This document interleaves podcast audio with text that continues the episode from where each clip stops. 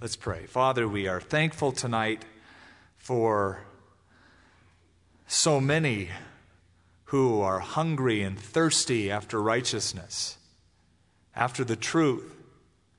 And we know that your word is truth. And tonight we read about the living truth, truth incarnate in the person of Jesus Christ, and how he, with truth, confronted those who weren't interested in it or who pretended to be, and how he handled them. And Lord, you're going to give us insight into so many areas.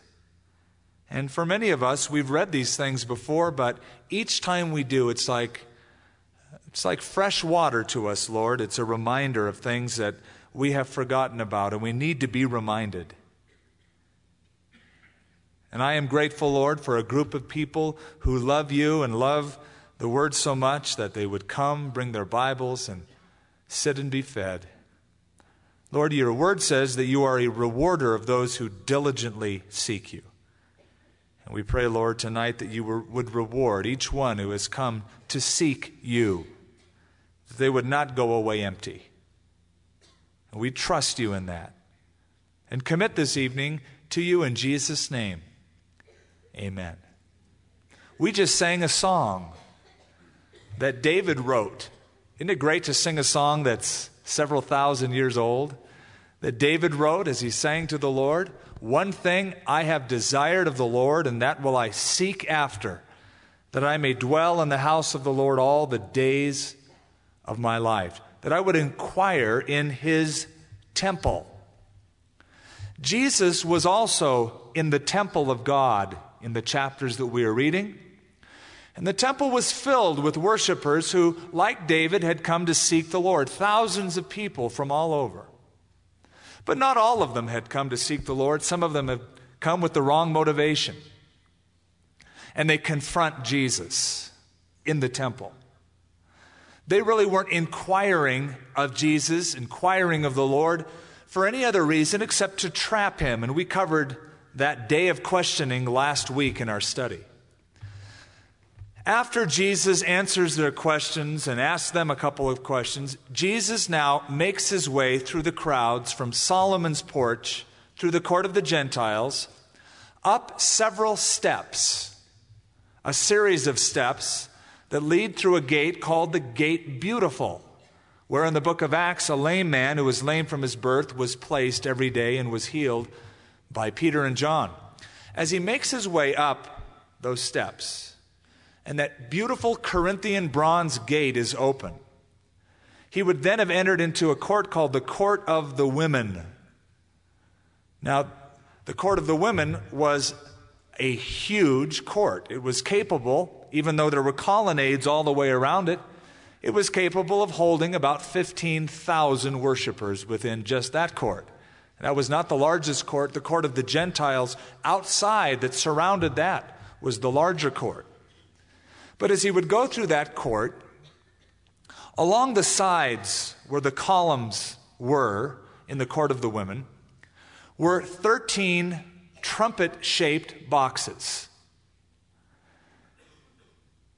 The sacrifice had already ended in the afternoon.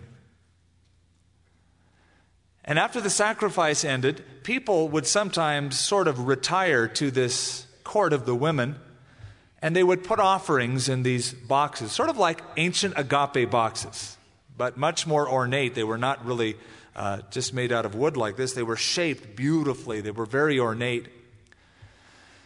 And they were to give private offerings, private sacrifices for the poor, righteous, of Jerusalem.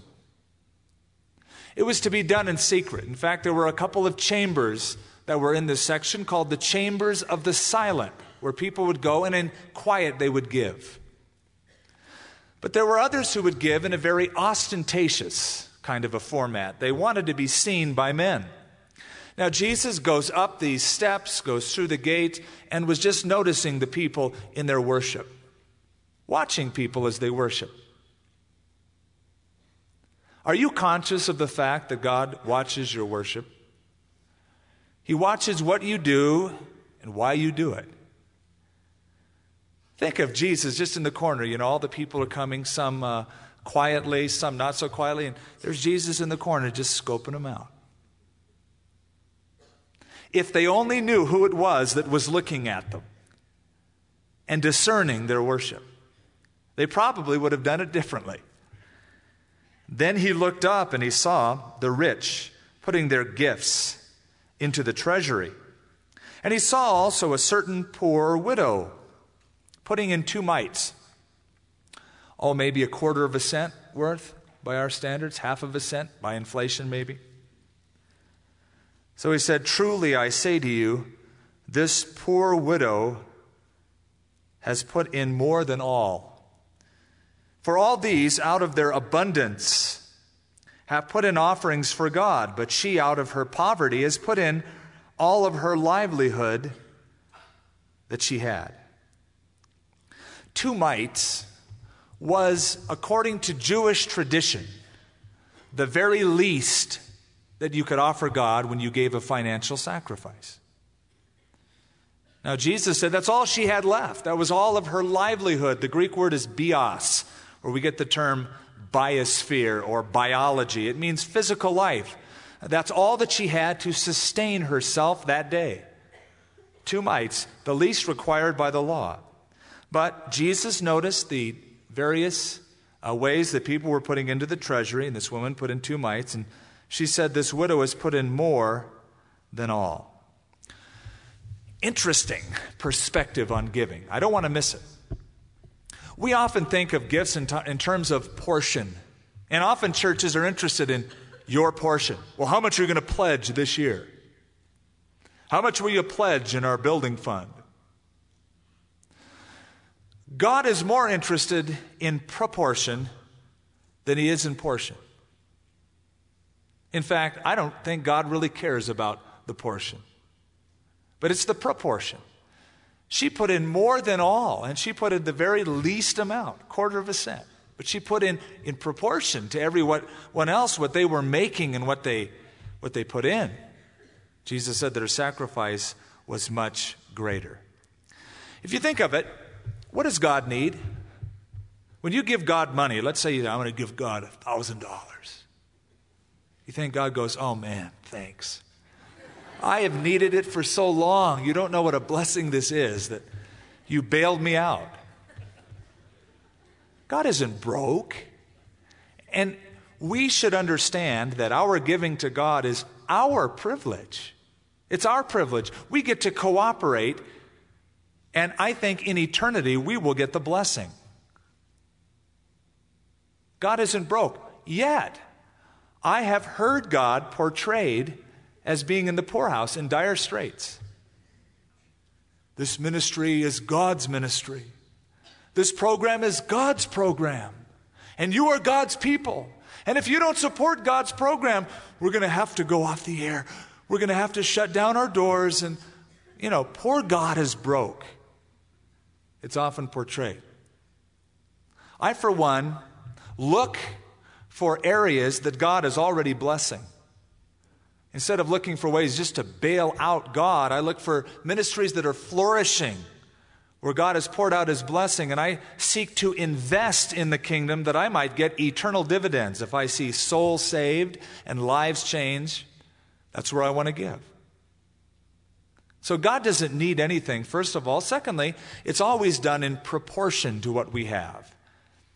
Um, Jesus taught how to give back in uh, Matthew's Gospel, chapter 6. He said, When you do charitable deeds or you give alms, said, don't do it to be seen by men. Don't let your right hand even know what your left hand is doing. Do it in secret, that your Father who sees in secret might reward you openly. That's how you give. You don't do it in an ostentatious way. Jesus was noticing how people were giving that day. He had already taught his disciples on how, how to give and how not to give. Don't do it in a way to attract attention to yourself, to be seen by men. I would say then that that pretty much rules out public pledges. How many tonight will give this much to the Lord's work? I think that pretty much rules out plaques that you'd put on buildings, donated by. to attract attention to the person who gave. It's to be done very discreetly, silently, not to attract attention. And then uh, Paul in 2 Corinthians chapter 9 says that we should give in proportion to what we have. We shouldn't do it grudgingly or of necessity.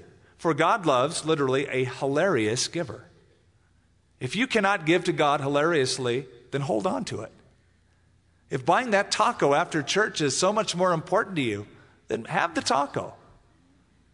If you're going to give and think, oh man, I could have used that for so many good things and I wasted it on God's kingdom, keep it. We don't want it. God doesn't want it.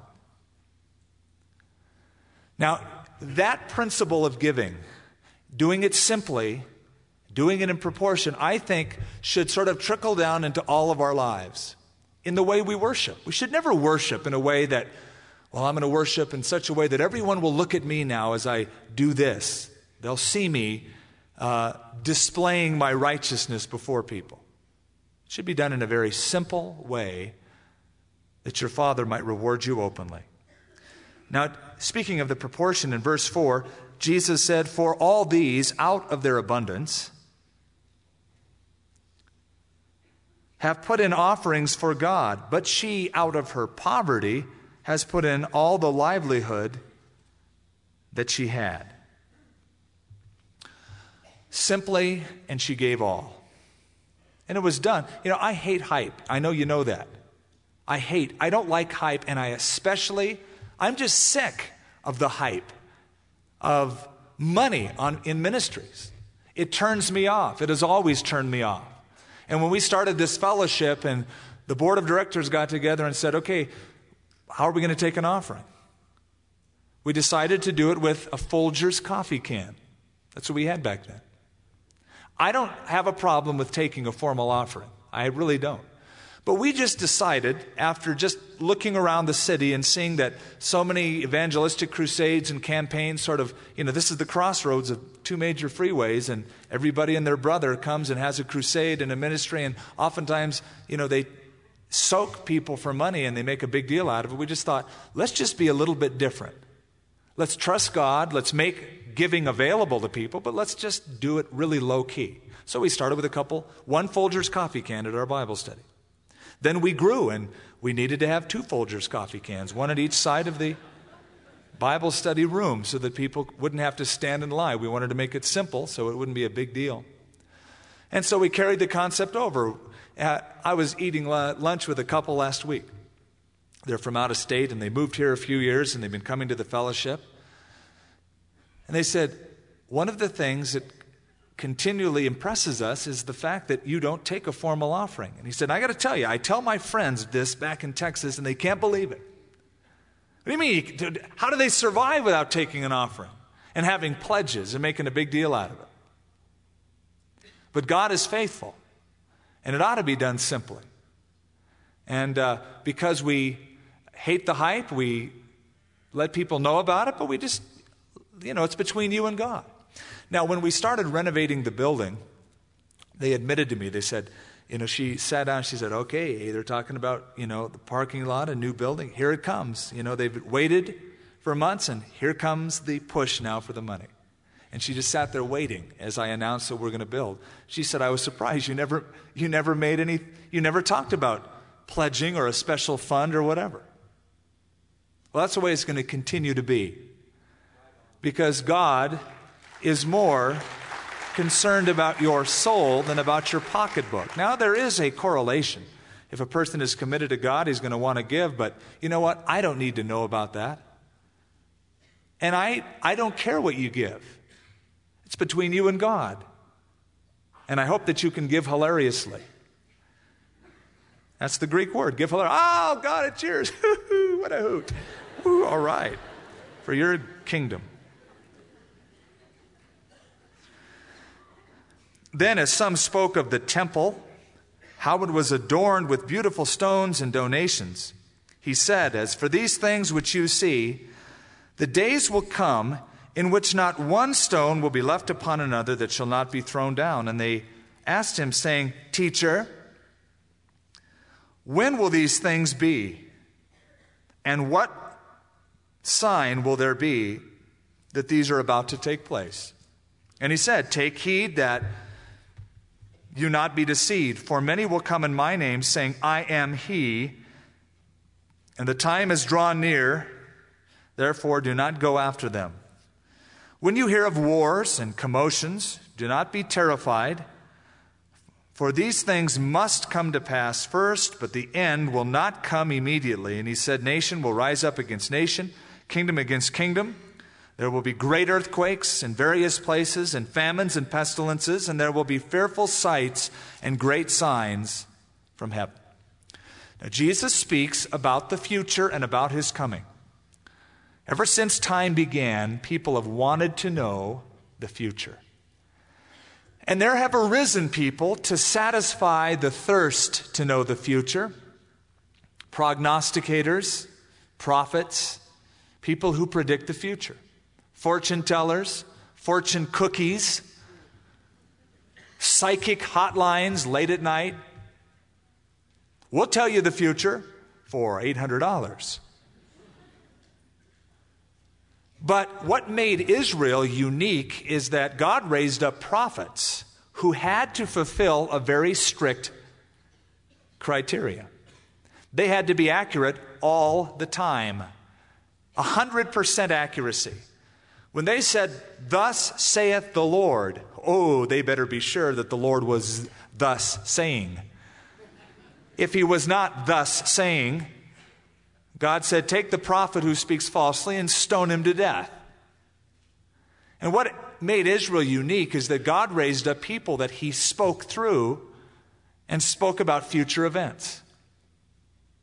And that sort of carried Israel with those promises throughout their history. In the New Testament, Jesus speaks very plainly about his coming and the signs of the end of the age before he would come again.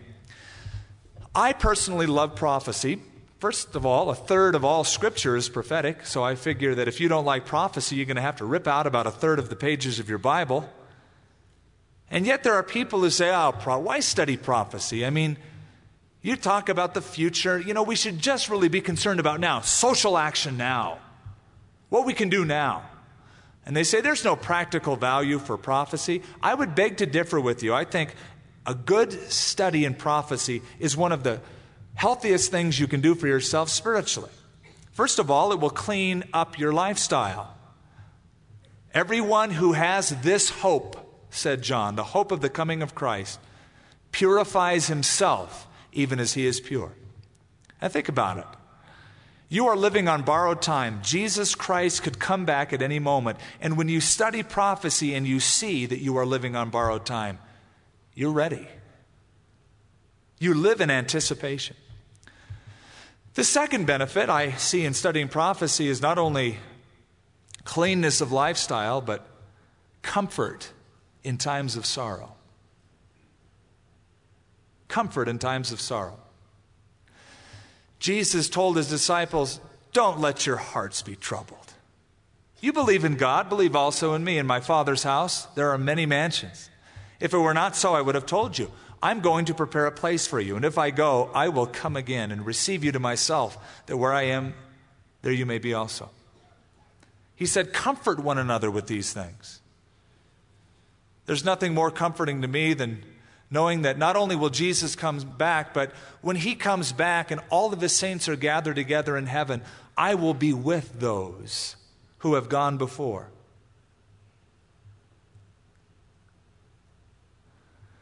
This week, we've had a few tragedies in the church. People who have died suddenly, unexpectedly. One last week, last Sunday. Another just the other day. He was up fishing up by the San Juan River. I saw him every Sunday night. He was struck by lightning and killed instantly. Suddenly taken to heaven. What a shock. What a tragedy. What a sorrow. And yet, in all of that sorrow, it is mixed with hope. And I've sat or I've stood in front of a group of people like this at a funeral, and not all of them had the faces that you have right now faces of hope, faces of joy. I stared into some pretty empty faces at funerals, blank stares. They have no clue. They are filled with sorrow and they have no hope mixed with it. But you can almost look over a crowd at a funeral and see those who are believers. They're sorrowing, they're weeping, but in their tears is that spark of hope, the nodding of the head, the anticipation that one day there will be a reunion in eternity. And when I study prophecy and I see all that God has in store for us, I was talking a little bit about it. The scripture says so much about it. I study prophecy, I get hopeful. And I'll tell you what, we need hope these days. We live in a pretty hopeless society. And more and more people are understanding that there's no hope in any program of any politician. And I'm tired of hearing the promises of politicians. I've grown weary and sick of it. I, they can't produce, they, they don't have the power to do it. Woe to the one who puts his trust in the arm of flesh. And so the more I live, the more I hope in his coming. The third benefit I see in studying prophecy is conviction for service. You know, I know that we're living on borrowed time. I know that Jesus could come back at any moment. And you know what? That doesn't make me slothful or sloppy in living. It makes me want to lead as many people as I can to Christ before that time comes. I believe that we're at a moment in history where Christ could rapture his church at any moment. We're living on borrowed time, we're in that age of grace. Knowing that brings cleanness of living, comfort in sorrow, and conviction in service. Wanting to serve the Lord with all my heart. Well, let's get into some of these things. Um, First of all, the temple in verse 5. They were in the temple, and some spoke of the temple, how it was adorned with beautiful stones and donations. If you ever get to go to Israel with us, we'll show you what's left. the temple isn't there anymore. But it was a magnificent structure. There were stones, it's hard to imagine this, but there are a couple of stones that are over a hundred tons. There is one stone that is found, and you can walk it out. It's over 40 feet long, that measures about, uh, that weighs about, they figure, they haven't picked it up, it's in the wall. But they figure by measuring its dimension that it weighs 400 tons. Can you imagine quarrying that and moving that and putting it in place? Those giant cranes that you see lift up weights, the capacity is usually about five tons. 400 tons. And so these stones, some 47 feet long, Josephus said, and, and they're still there today, you can see them, cause people to just drop their jaw. Look at this place. It took 47 years to build. Now, the first temple was built by Solomon, and it was destroyed in 586 by the Babylonians. Zerubbabel and Ezra sought to rebuild it, and uh, they did okay. Herod came along and made this huge structure. The temple complex was about 40 acres. 40 acres. Uh, all of the property that we have here, uh, from the corner all the way over, all the way back to the ditch, I don't know if you've ever gone back that far, it's way past the road. We're on about 20 acres, 18 point some acres. 40 acres, flat stone and then several courts until you got to the temple itself. It was a magnificent structure. As I said, it took about 46, 47 years uh, to build it. It really was never completed. And so people were marveling at it. Jesus makes a prediction that it would be utterly destroyed. The days will come in which not one stone will be left upon another that shall not be thrown down.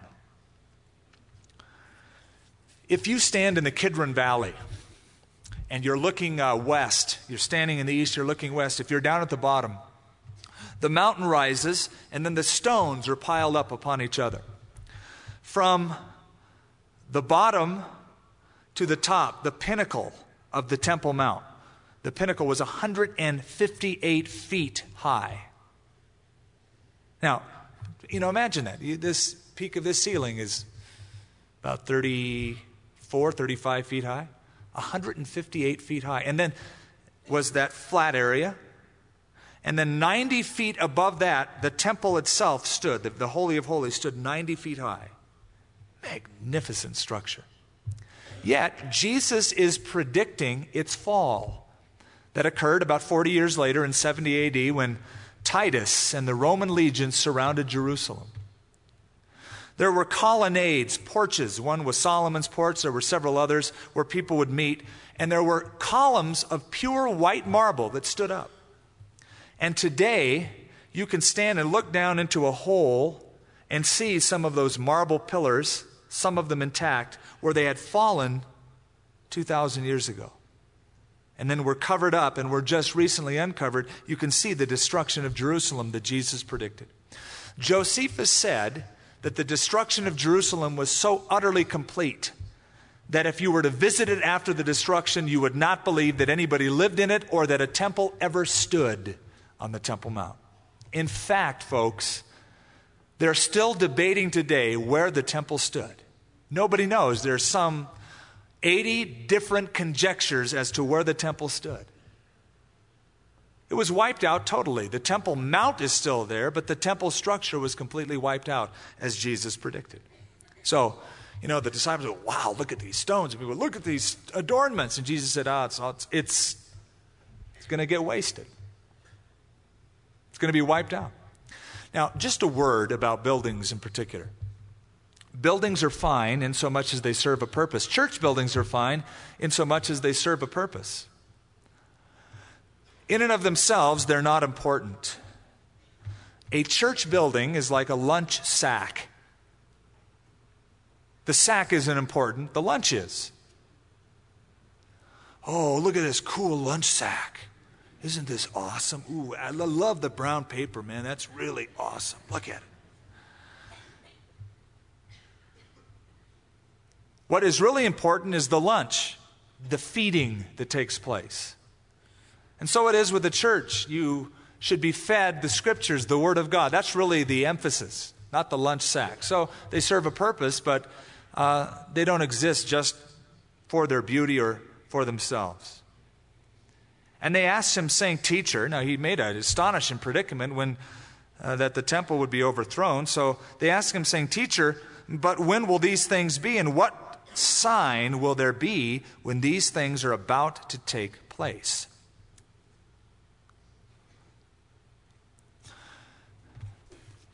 The disciples were Jews. Being Jews, they had in their mind uh, a scenario. There was pretty much an established scenario of end time events. Just like if you're a Christian, you have in your mind what you think is going to happen at the end of the age. The Jews, up to this point, had a standard eschatology or study of last things. Step number one, or phase number one, is that there would be a time of turmoil right before the Messiah comes that there would be a churning so that there would be an expectation of his coming. There would be a time of turmoil. Secondly, a forerunner would come. Some prophet like Elijah would come and be the forerunner of the Messiah. That's why they got all excited when John the Baptist came and said, oh, It's Elijah, he's come. Then the establishment of the kingdom was the third phase. The disciples, there was about six phases, but the disciples believed they were caught between phase number one and two or two and three. They didn't know exactly which, but they thought that Jesus had come into Jerusalem. He was going to make a big finale and set up his kingdom on the earth immediately. They were waiting for it. That's why they kept saying and arguing, who's going to be the greatest in your kingdom? And they thought, look, he's going to set up his kingdom. We want to be, you know, right at the right hand and left. Probably that's why Judas kept following him, howbeit superficially, for so long. He thought, I want to be around for the fireworks. I want to be around when he knocks the Romans off their throne and sets up his kingdom. Judas never really believed, and he probably followed because he expected this immediate kingdom. And even though Jesus predicted his death and his resurrection, it didn't quite sink in. So they asked the question when is it all going to take place? He said, Take heed that you not be deceived, for many will come in my name, saying, I am he the time has drawn near, therefore do not go after them. When you hear of wars and commotions, do not be terrified. For these things must come to pass, but the end will not come yet. And he gives a series of signs that will happen before his coming. Now, if you were to compare this chapter with Matthew 24, Mark chapter 13, and Revelation, beginning in verse 6 to about verse uh, uh, chapter 6 to about chapter 18, chapter 19, that's where all this fits in. Most of the emphasis of this chapter, to get it set in your mind, is for the Jews. It is spoken to the Jews by a Jew about the Jewish nation. Yes, it has some application for us, but by and large, it is, he's speaking about the tribulation period and how the end time events relate to Jerusalem and the Jewish nation. Signs that they can expect before he comes. And here's one of the signs. And, and as you read through this, keep in mind that all these things have already happened. There's always been false messiahs, there's always been wars and rumors of wars and frightful signs and commotions. But in Matthew 24, there's an added clue. Jesus said they are like the birth pains of a woman. Paul and Peter said the same thing. That toward the end, although there's always been these kinds of activities, they will increase and intensify. That's what makes them unique. Take heed that you not be deceived. Many will come in my name, saying, I am he, and they'll say, The time has drawn near. Now, Jesus was a good shepherd. Good shepherds warn people of false prophets. Jesus warned his disciples of false prophets. Paul the Apostle warned people of false prophets. In Acts chapter 20, he speaks to the Ephesian elders. And he said, Now I've warned you guys for several years now, and after my departure, savage wolves will come in and try to rip you guys off. And so Jesus warned them, and uh, the apostles warned as well. Many will come in my name. Now, there's always been false prophets. But did you know, in about the last 50, 60, 65 years, there's been about 1,500 people who have claimed to be the Messiah publicly, either by saying they are the second coming of Christ or they are the sent Messiah, the promised one, the predicted one. Most of them have appeared not in Hollywood, but more so in Africa and in Asia and parts of the Middle East. Uh, there are several notable examples. Uh, we still see them coming. They um, uh, rally people around them and they say, I know exactly when he's coming, or I am he who is to come. Jesus said, Therefore, do not go after them. When you hear of wars and commotions, do not be terrified, for these things must come to pass, but the end will not come immediately. Now, there's always been war. In fact, it's estimated that only 8% of recorded history has been a time of peace. That's not much. There's always been war, but we have seen an escalation in warlike activity in our century, unlike any other century. In fact, there have been more victims of war in the 20th century than all the victims of wars of all other centuries combined previously. There was a Russian study where a couple of people set out to figure out the uh, amount of conflict over history. And to give you an example, they said uh, uh, in the 12th century, uh, there were um, 2,678 recorded conflicts. In comparison to the first 25 years of the 20th century, where there were 12,835 recorded conflicts, just in the first 25 years of the 20th century. We've always had wars, we've always had commotions, but there's an increase and an intensity of these things. Nation will rise up against nation, and kingdom against kingdom. I try to keep up with the uh, polls and what people are feeling and what people are thinking. Did you know that one of the highest causes of stress among young adults and teenagers is the possibility of nuclear war? Because people have stored weapons for a long time. Nobody trusts each other anymore. Nobody knows if uh, Iran, who is developing these weapons, is going to push a button sometime. There's that very real possibility that somebody could just decide to push a button and plunge the world into a conflict. And there's reason, I suppose, to get worried over these things. One ICBM, intercontinental ballistic missile, that is armed with the warhead of 100 megatons, one 100 megaton warhead on one missile has more destructive power than all of the destructive power in World War II used by both sides. That's one missile. It is estimated that if one of these ICBMs exploded in Ohio, if you were to look at the blast, your eyes would be burned out up to 300 miles away. So bright would be the intensity of this explosion. And that area would be uninhabitable for centuries. That's one explosion. Jesus said, notice what he said.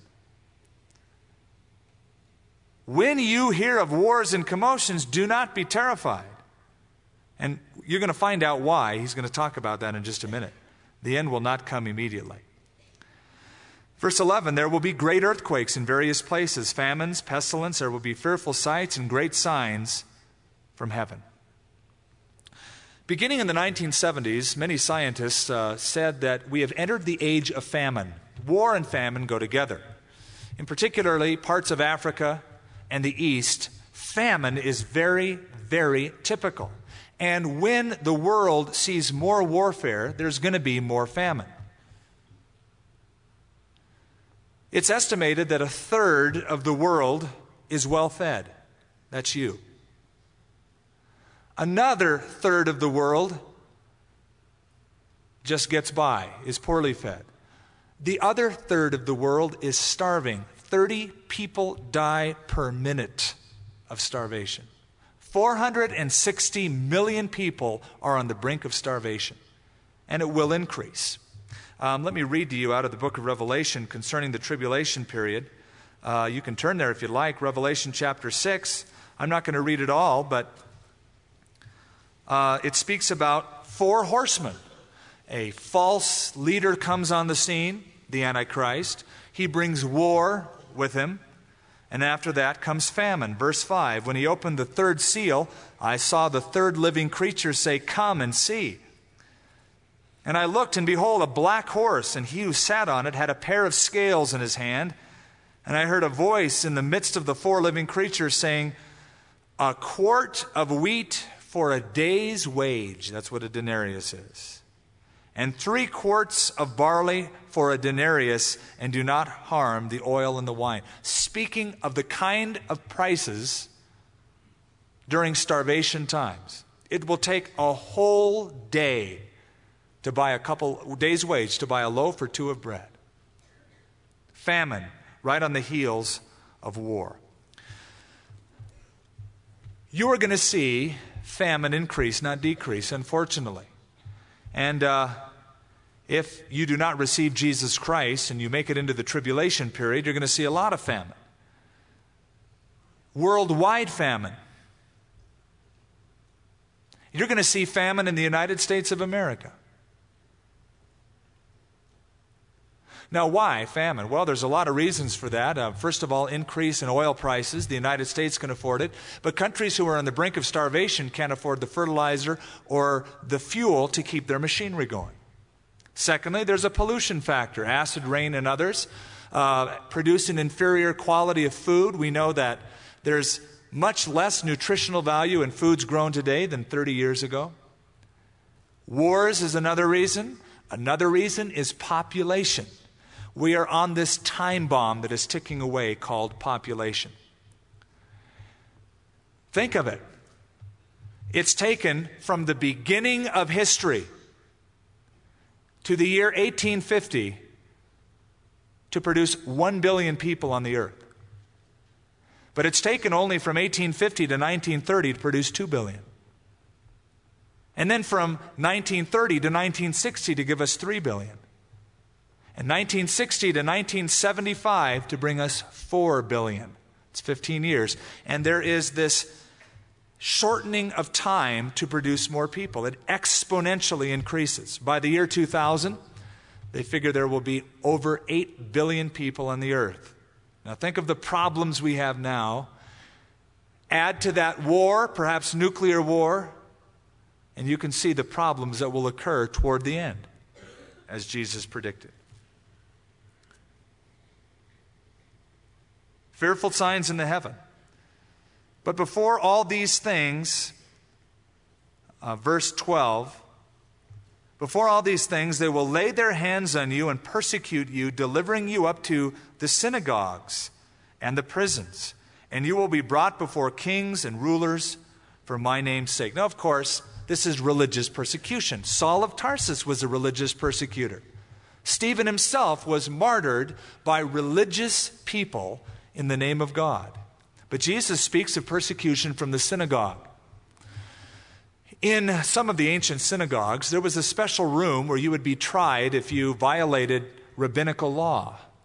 And uh, if you were found guilty, there would be one rabbi that would read your crimes, um, another one that would hold the whip to strike you, to beat you with the uh, whip, uh, another one to record the lashes, and uh, there were even sometimes uh, beatings accompanied with songs of worship because they felt they were doing God's will. Jesus predicted that would happen. It did happen in the early church.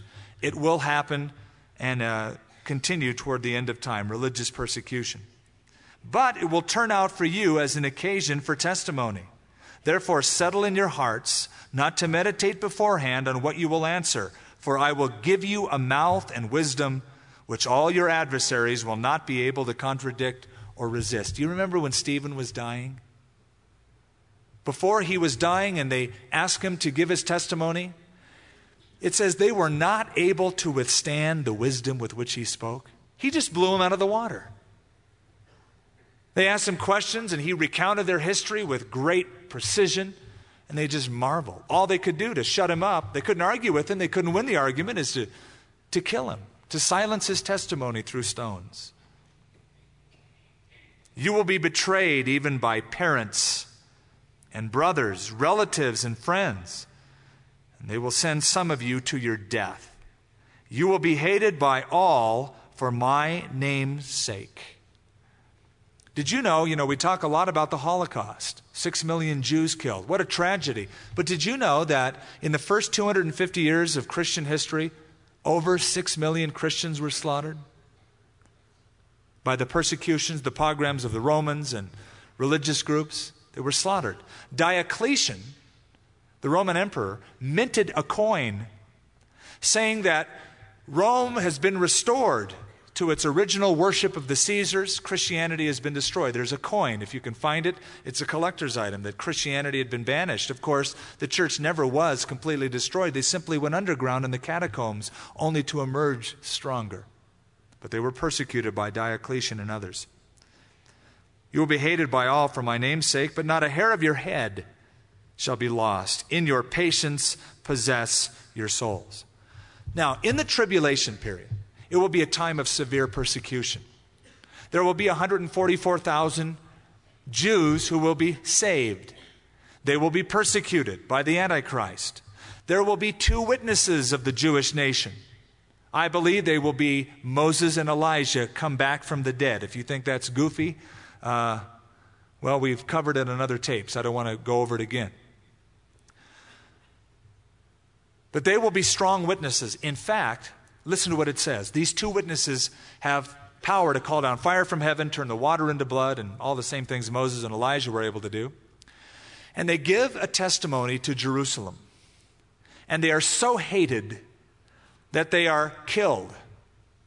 Uh, when they have finished their testimony, uh, the beast has the power to destroy them, and they're killed. Their bodies lay in Jerusalem for a few days. And it says, all of the world, all of the world will be able to see their bodies laying in Jerusalem. Isn't that an odd prediction? Isn't that an impossible prediction? Impossible to be fulfilled before the advent of satellite television? All the world at one moment able to see the same event.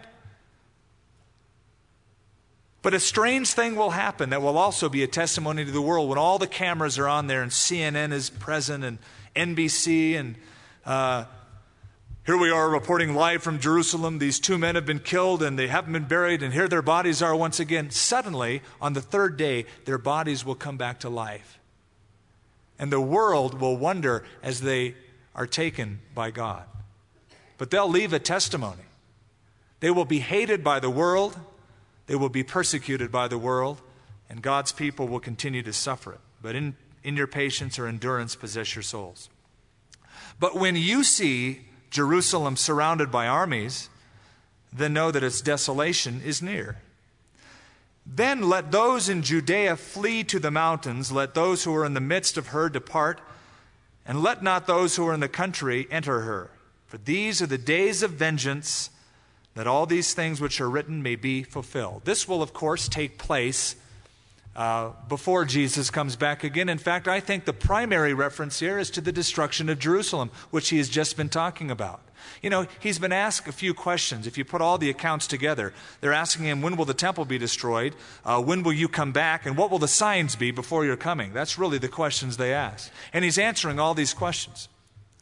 But he tells them, he gives them a warning. When you see Jerusalem surrounded by armies, know its desolation is near. He says, Flee to the mountains. Let me tell you a story I read about. I can't remember where I read it. I'll try to uh, chase it down because I know somebody you are going to ask me now, what page was that on?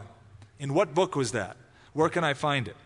But I did read that the Christians in 70 AD who lived in Jerusalem, based upon this text, when they knew that Titus had surrounded the city of Jerusalem, and by the way, he slaughtered 1,100,000 people in Jerusalem and took about 97,000 of them captive.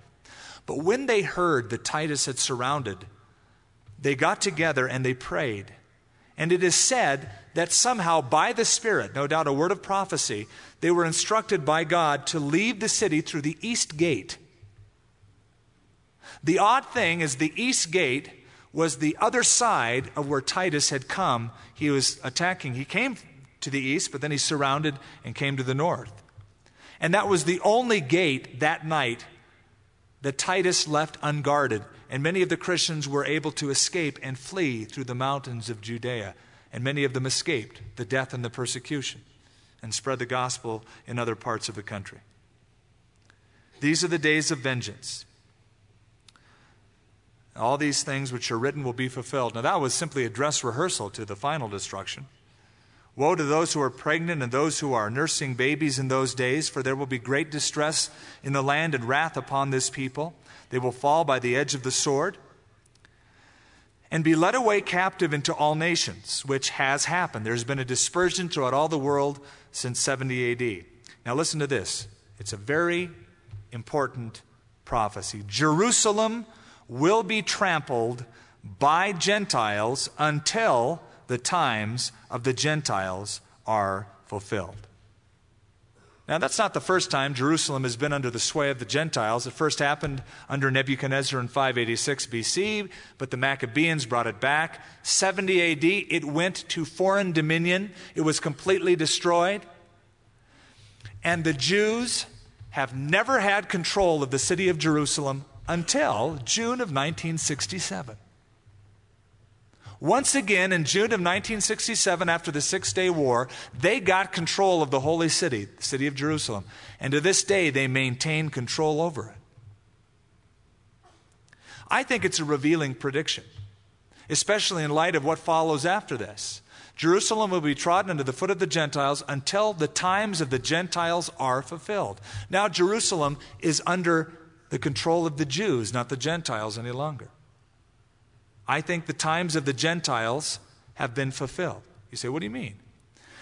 I think that we're in an interesting period of time where the times of the Gentiles are over, but we are waiting for what the Bible calls the fullness of the Gentiles. Romans chapter 8. Blindness in part, Paul said, has happened unto Israel until the fullness, or literally, the full number of Gentiles have been brought in. Now, you know what happened. The gospel first came to the Jews. They rejected it. The gospel went out to the Gentiles. The gospel has been preached throughout all the world. There is a full number of non Jewish believers.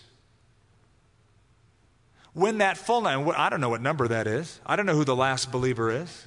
But there is a full number. There is a last Gentile believer. And whatever that number is, when that last Gentile is saved, then the fullness of the Gentiles will be at its peak. When the fullness of the Gentiles has come in, it says, blindness in part has happened unto Israel until the fullness of the Gentiles. When that last person get saved. It might be you. You might be like that last holdout. You know, I often wonder when I look at a crowd is there that one last person or last group of people that are just like, I'm not going to get. You might be the last one. If you are, please receive Christ so we can get out of here. Now, what will happen when the full number of Gentiles has come in? Then God will again begin his program with the nation of Israel. The 70th week of Daniel, the 70 year tribulation period, that final period in Daniel chapter 9 that is unfulfilled, will trip into gear. 69 periods of 70 weeks have already been fulfilled and have been ended with the crucifixion of Christ. There is a final seven year period. It is for the Jews, for the city of Jerusalem, for the nation of Israel. And that will happen when this period of grace is ended, when the last Gentile believer comes in. The times of the Gentiles, I believe, have ended. The fullness of the Gentiles are still going on. But that last person will receive Christ somewhere in the world. God will rapture up his church, then he'll begin his program, the 70th week of Daniel, the time of Jacob's trouble. That's what the tribulation is called by Jeremiah.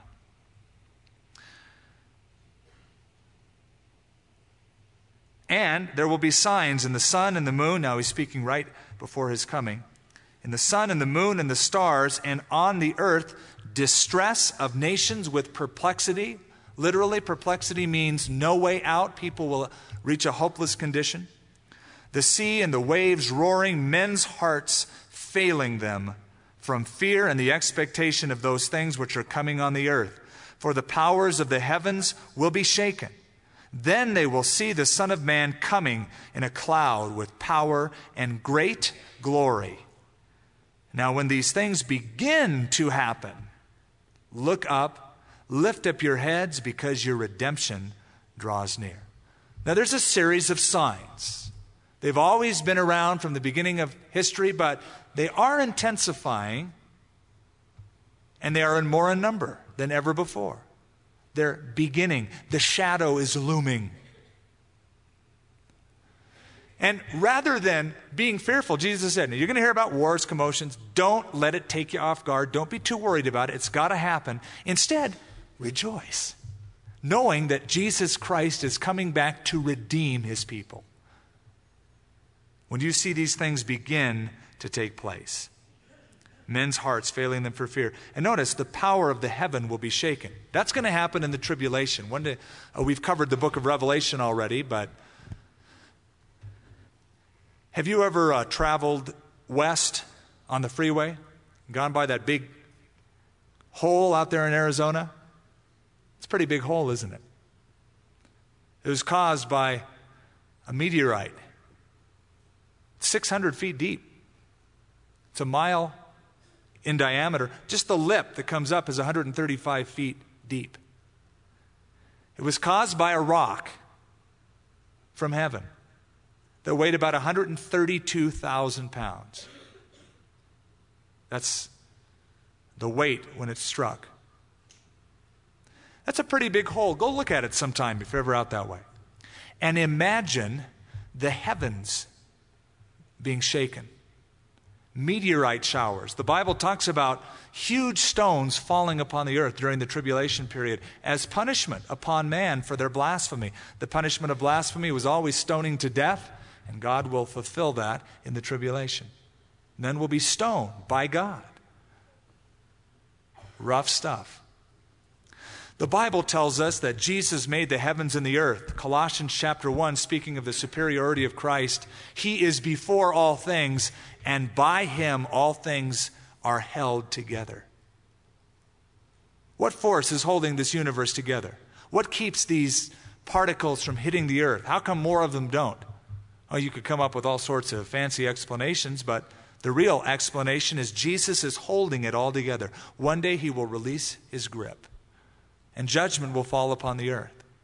Now, these events of the sun and the moon and the stars, eh, you've got to read the book of Revelation to get it all in perspective, but these are the cataclysmic events during a period called the Great Tribulation. The tribulation is seven years. The Great Tribulation is the last three and a half years. There's a time of relative peace.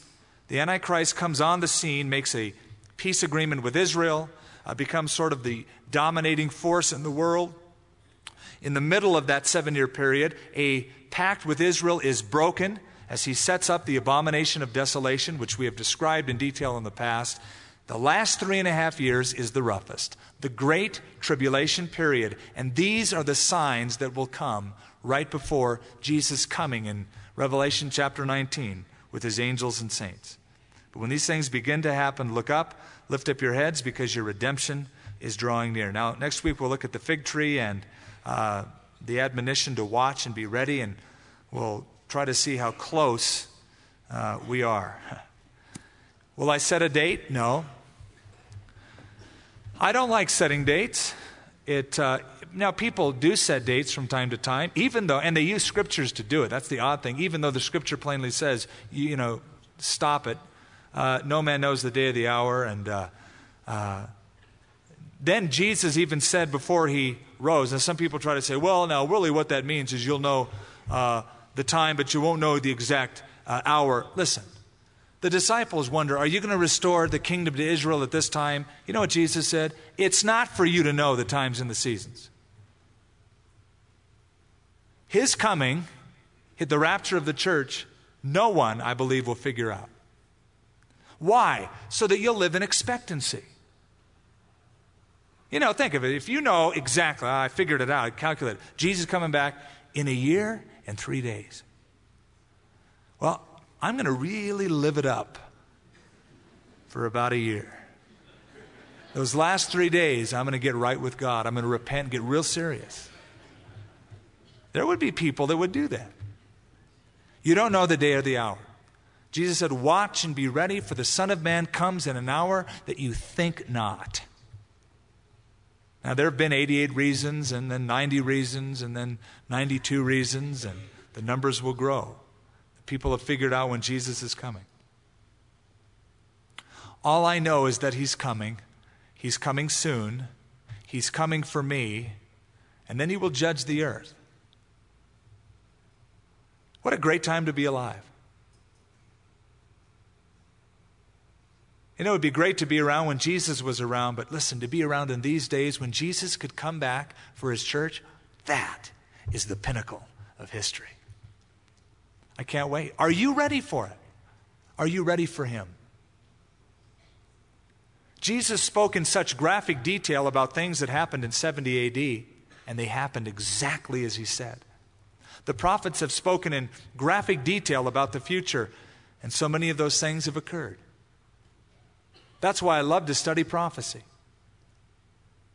Because I see all that has happened, and I see what hasn't happened yet, and I think, okay, if all that has happened, you know, I think the rest of that's going to happen. I have trust in Him. It causes me to get excited to lead as many to Christ as possible, to live for Him, to be busy about His business. What other business counts? And so, Father, we do commit ourselves to you for your service, for your business. I pray that all of us would say with Jesus when he was a youth, Don't you know that I must be about my Father's business? Lord, I pray that we would not live for our own kingdom and just think, well, I hope to live for myself and be included in his kingdom, but we would, as Jesus said, seek first and foremost, beyond all else, the kingdom of God and his righteousness, and that everything else would be added to us.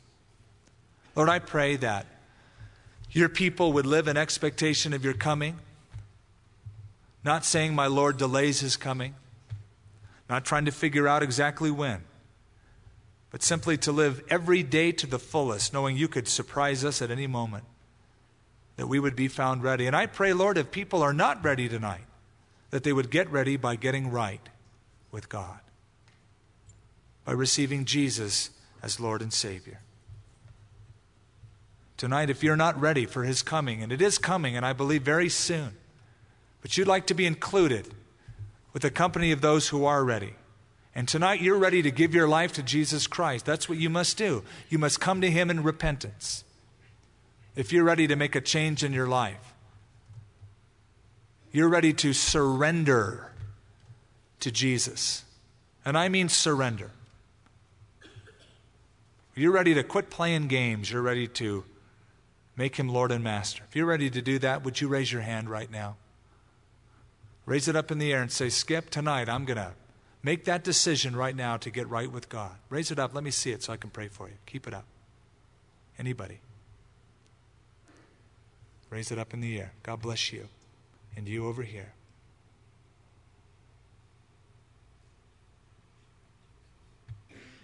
Anybody else? Raise it up. God bless you. Right on, man. Right up front. A couple of you.